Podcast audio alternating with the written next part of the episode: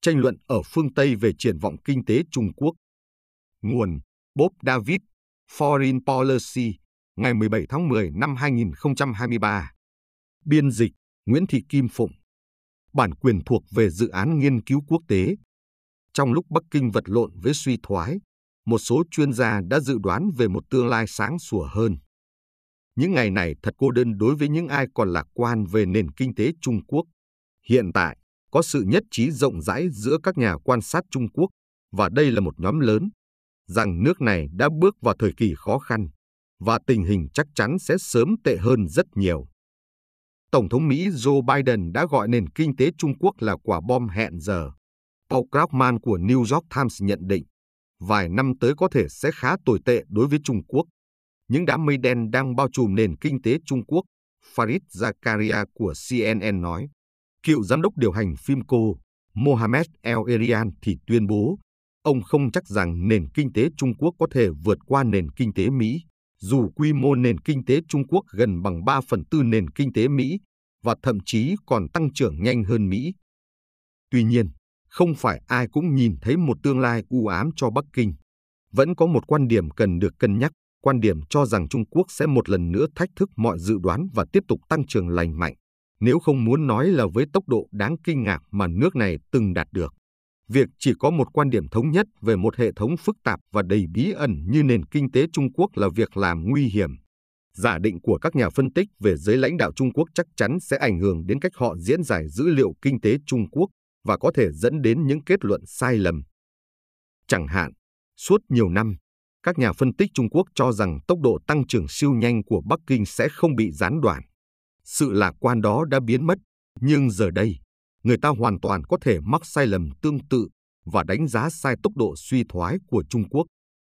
Tom Olick, nhà kinh tế trưởng của Bloomberg Economics, nhận xét các lãnh đạo Trung Quốc rất giỏi che giấu thông tin về cách họ suy nghĩ và vận hành, đến mức mọi thứ trở nên giống như sự kết hợp giữa hộp đen và bài kiểm tra rốt trách. Khi chúng ta đọc các bài viết về giới lãnh đạo Trung Quốc, chúng ta chủ yếu đọc về quan điểm cơ bản của các nhà phân tích hơn là những gì giới lãnh đạo Trung Quốc thực sự suy nghĩ.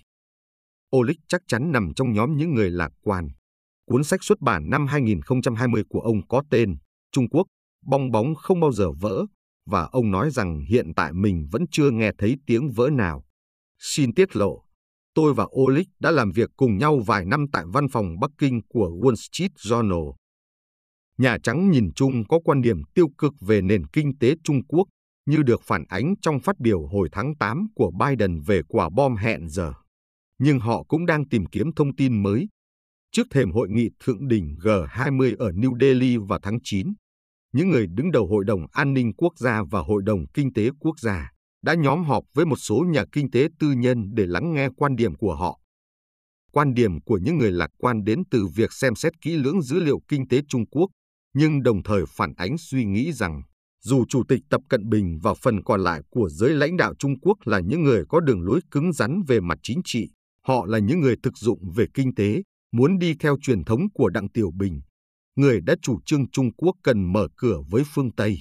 Đúng là Tập đã chấn áp các doanh nhân giàu có trong lĩnh vực công nghệ và bất động sản. Cũng đúng là ông đã buộc đóng cửa các trường dạy thêm tư nhân, và chắc chắn là ông đã tập trung hóa hơn nữa khu vực nhà nước. Nhưng ông vẫn có khả năng điều chỉnh hướng đi, như những người lạc quan lập luận. Nhà kinh tế Nicholas Laddy của Viện Kinh tế Quốc tế Peterson viết vào tháng 7 năm 2023, các cơ quan quản lý đã đưa ra một dấu hiệu rõ ràng cho khu vực tư nhân rằng cuộc đàn áp đối với các công ty Internet đã phần nào kết thúc.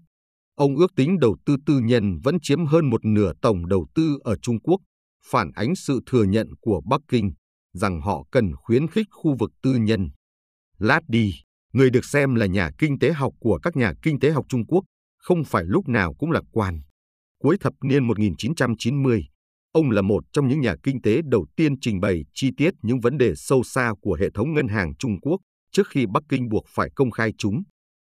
Ngay cả trong số những người lạc quan, vẫn có sự nhất trí rộng rãi rằng kỷ nguyên tăng trưởng hai con số, hoặc chí ít là 7 đến 9% của Trung Quốc đã kết thúc và các cuộc thanh trừng chắc chắn vẫn sẽ tiếp tục. Evergrande Group, nhà phát triển bất động sản Trung Quốc đang ôm món nợ khổng lồ, cho biết chủ tịch kiêm nhà sáng lập tập đoàn, hứa Gia Ấn, đang phải chịu các biện pháp bắt buộc. Một dạng quản thúc tại gia trong khi bị điều tra về các cáo buộc phạm tội. Lâm Nghị Phu, cựu nhà kinh tế trưởng của Ngân hàng Thế giới, hiện là trưởng khoa tại Đại học Bắc Kinh, khẳng định rằng Trung Quốc vẫn có thể tăng trưởng ở mức 8% mỗi năm. Nhưng ông cũng là một ngoại lệ ngay cả ở quê nhà. Cựu Thủ tướng Lý Khắc Cường chỉ đặt mục tiêu tăng trưởng khoảng 5% cho năm 2023, một mục tiêu thấp hơn nhiều người nghĩ vì năm cơ sở 2022 đã quá tệ hại. Olic nói, tăng trưởng chậm sẽ được che đậy bởi số liệu thống kê.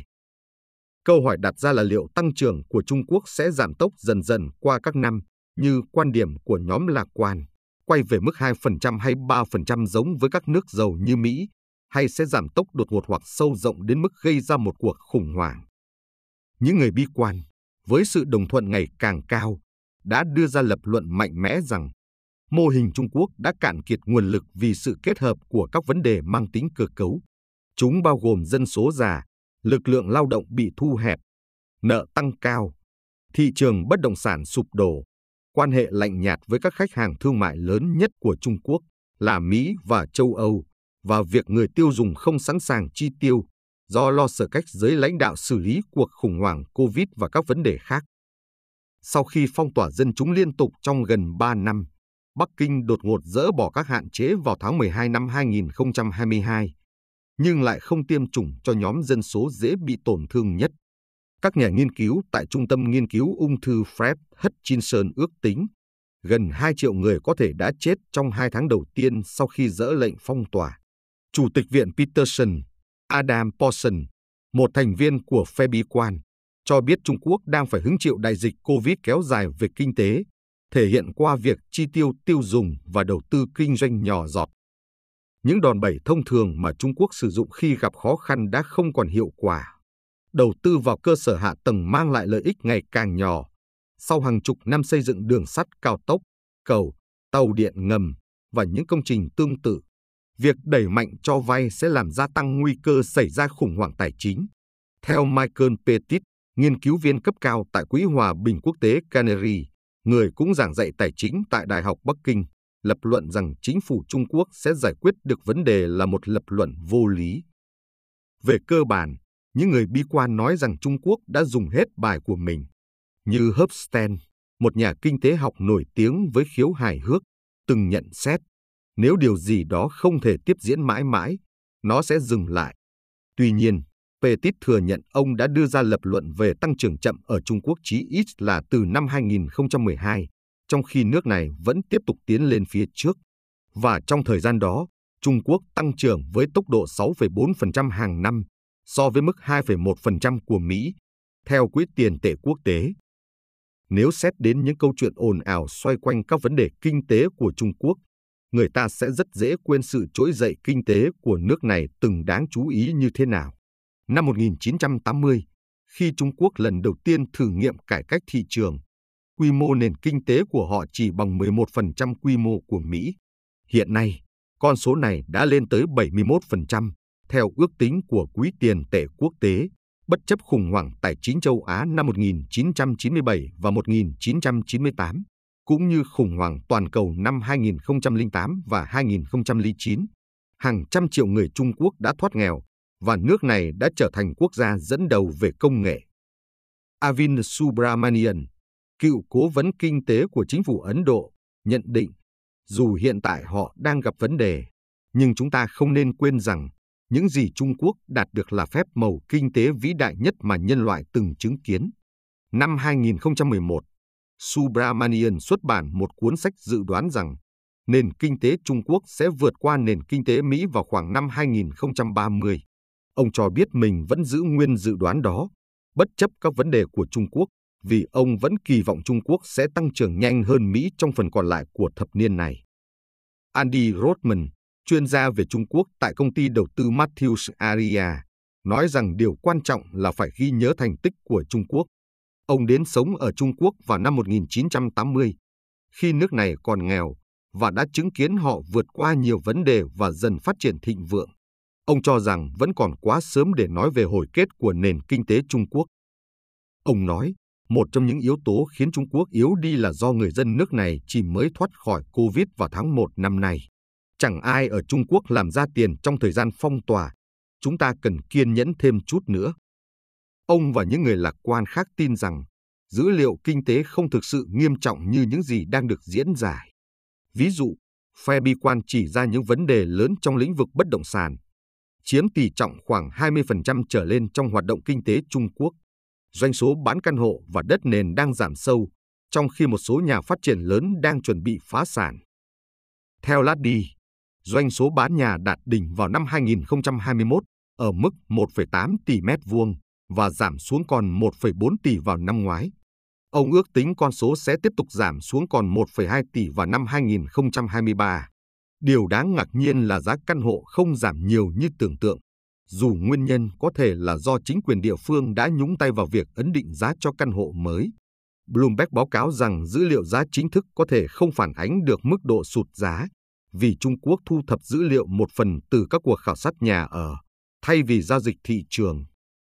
Các vấn đề liên quan đến bất động sản có tác động sâu rộng đến toàn bộ nền kinh tế, ảnh hưởng đến ngành xây dựng, nội thất, thiết bị, gạch lát và các mặt hàng có liên quan, cũng như mức độ sẵn sàng chi tiêu của người dân cho các hàng hóa và dịch vụ khác.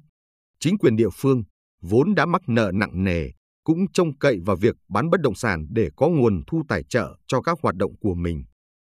Nhưng sự sụp đổ của thị trường bất động sản sẽ trở nên nguy hiểm nhất khi người đi vay không trả được nợ thế chấp, như đã xảy ra ở Mỹ trong năm 2008 và 2009.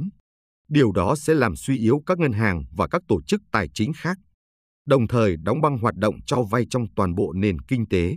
Tuy nhiên, ở Trung Quốc, những người vay thế chấp hiếm khi vỡ nợ, bởi vì họ phải đặt cọc lên tới 20% hoặc 30%, khiến tác động tài chính của việc từ bỏ khoản vay lớn hơn nhiều so với ở Mỹ trong giai đoạn khủng hoảng tài chính, khi người đi vay gần như không phải đặt cọc gì cho khoản thế chấp. Laddy cũng lưu ý rằng, trong khi ngân hàng lớn nhất Trung Quốc, Ngân hàng Công thương Trung Quốc báo cáo tổng các khoản nợ xấu là 1,38% vào cuối năm 2022, thì tỷ lệ vỡ nợ thế chấp nhà ở chỉ là 0,39%. Theo tính toán của Olic, nhà kinh tế học của Bloomberg, Trung Quốc đã xây quá 30% số nhà cần thiết ở thời điểm bong bóng bất động sản xuất hiện, và mọi người mua bất động sản như một khoản đầu cơ. Hiện tại, phần cung dư thừa đã giảm xuống còn 18%, tính toán dựa trên số liệu khấu hao và di cư, có nghĩa là Trung Quốc đã đi được một nửa chặng đường để giải quyết vấn đề về cung của mình. Tuy nhiên, cầu cũng đã giảm xuống dưới mức mà Olic gọi là mức bền vững, nghĩa là số lượng căn hộ cần thiết để thay thế các tòa nhà đổ nát, trở thành nơi ở cho các gia đình mới và người di cư chuyển đến thành phố. Dù điều đó có nghĩa là sẽ rất khó để cân bằng cung và cầu, làm sâu sắc thêm tình trạng suy thoái. Olic cho rằng nó vẫn mang lại cho các nhà lãnh đạo Trung Quốc cơ hội khuyến khích mua bất động sản một lần nữa, nhưng lần này không gây ra bong bóng. Quả thực, kể từ tháng 8, Ngân hàng Trung ương Trung Quốc và các cơ quan quản lý khác đã tìm cách thúc đẩy thị trường khi cắt giảm lãi suất, giảm yêu cầu thanh toán trước và nới lỏng việc thực thi các quy định chống đầu cơ. Tương tự, những người lạc quan có cũng có cách diễn giải khác về mức tiết kiệm hộ gia đình, vốn đã tăng lên 36% từ mức 32% trước Covid, theo Bloomberg. Gia tăng tiết kiệm thường được hiểu là một cuộc bỏ phiếu bất tín nhiệm đối với nền kinh tế Trung Quốc phản ánh những lo lắng của người tiêu dùng về giá bất động sản, nợ và các chính sách Covid thiếu sót của chính phủ. Tại sao lại tiêu tiền hôm nay nếu bạn lo rằng mình sẽ cần tiền để tồn tại vào ngày mai? Nhưng Laddy có một lời giải thích đơn giản hơn cho việc tiết kiệm tăng lên. Các hộ gia đình Trung Quốc đã bị nhốt trong nhà gần 3 năm qua và chẳng có cách nào để tiêu tiền, nên tiền tiết kiệm của họ mới tăng lên. Ông tin rằng điều này tạo ra một kho tiền mặt sẽ sớm được khai thác. Ông cho biết thu nhập khả dụng của các hộ gia đình tại các thành phố của Trung Quốc đã tăng nhanh chóng trong nửa đầu năm 2023, trong khi tốc độ tăng trưởng chi tiêu tiêu dùng nhanh gấp khoảng 10 lần so với năm trước. Mọi người đã không thể ra khỏi nhà của mình, ông nhận xét. Tỷ lệ tiết kiệm không phải là một chỉ báo tốt về tính bất định hoặc về nỗi lo bị chiếm đoạt tài sản. Đằng sau sự khác biệt trong cách giải thích dữ liệu là sự khác biệt trong quan điểm về các nhà lãnh đạo Trung Quốc. Petit từ Canary nhận định giới lãnh đạo vẫn mắc kẹt trong suy nghĩ rằng Trung Quốc chỉ có thể phát triển thông qua đầu tư, ngay cả khi việc thúc đẩy đầu tư không còn mang lại kết quả như trước. Tập Cận Bình và các cấp dưới của ông quá cứng nhắc và không sẵn sàng trả giá chính trị để chuyển nền kinh tế sang phụ thuộc nhiều hơn vào chi tiêu của người tiêu dùng, vốn là hướng đi mà Petit và nhiều nhà kinh tế cho rằng Trung Quốc phải hướng tới. Ông nói, cần một sự thay đổi lớn trong các thể chế trong nước để hệ thống kinh tế không ưu ái các nhà xuất khẩu, nhà sản xuất và doanh nghiệp nhà nước hơn người tiêu dùng. Vấn đề không nằm ở chủ nghĩa cộng sản. Brazil đã trải qua tình trạng tương tự vào những năm 1960 và 1970 dưới chế độ độc tài quân sự. Nhật Bản cũng từng trải qua điều đó. Matua Pin, giám đốc về Trung Quốc của Hội đồng An ninh Quốc gia dưới thời Trump, đã tóm tắt quan điểm bi quan về tập và các đồng minh của ông một cách ngắn gọn. Những ông cụ 70 tuổi trong nhiệm kỳ thứ ba hiếm khi thực hiện những thay đổi mạnh mẽ về phương hướng. Tuy nhiên, những người lạc quan cho biết họ đã nhận ra một số tín hiệu cho thấy giới lãnh đạo Trung Quốc đã sẵn sàng thực hiện một số thay đổi, chí ít là bằng cách khuyến khích doanh nghiệp tư nhân mở rộng và khuyến khích người nước ngoài đầu tư. Bắc Kinh thường gửi tín hiệu thông qua các bài phát biểu, chiến dịch và quy định về định hướng mà giới lãnh đạo muốn nền kinh tế đi theo. Sau đó, các địa phương sẽ tự tìm ra cách thực hiện những mong muốn đó. Các lãnh đạo địa phương, những người mà khả năng thăng tiến phụ thuộc vào việc triển khai các ưu tiên của Đảng, sẽ cạnh tranh với nhau để bắt đầu các dự án, ngay cả khi điều đó dẫn đến sản xuất dư thừa và kém hiệu quả.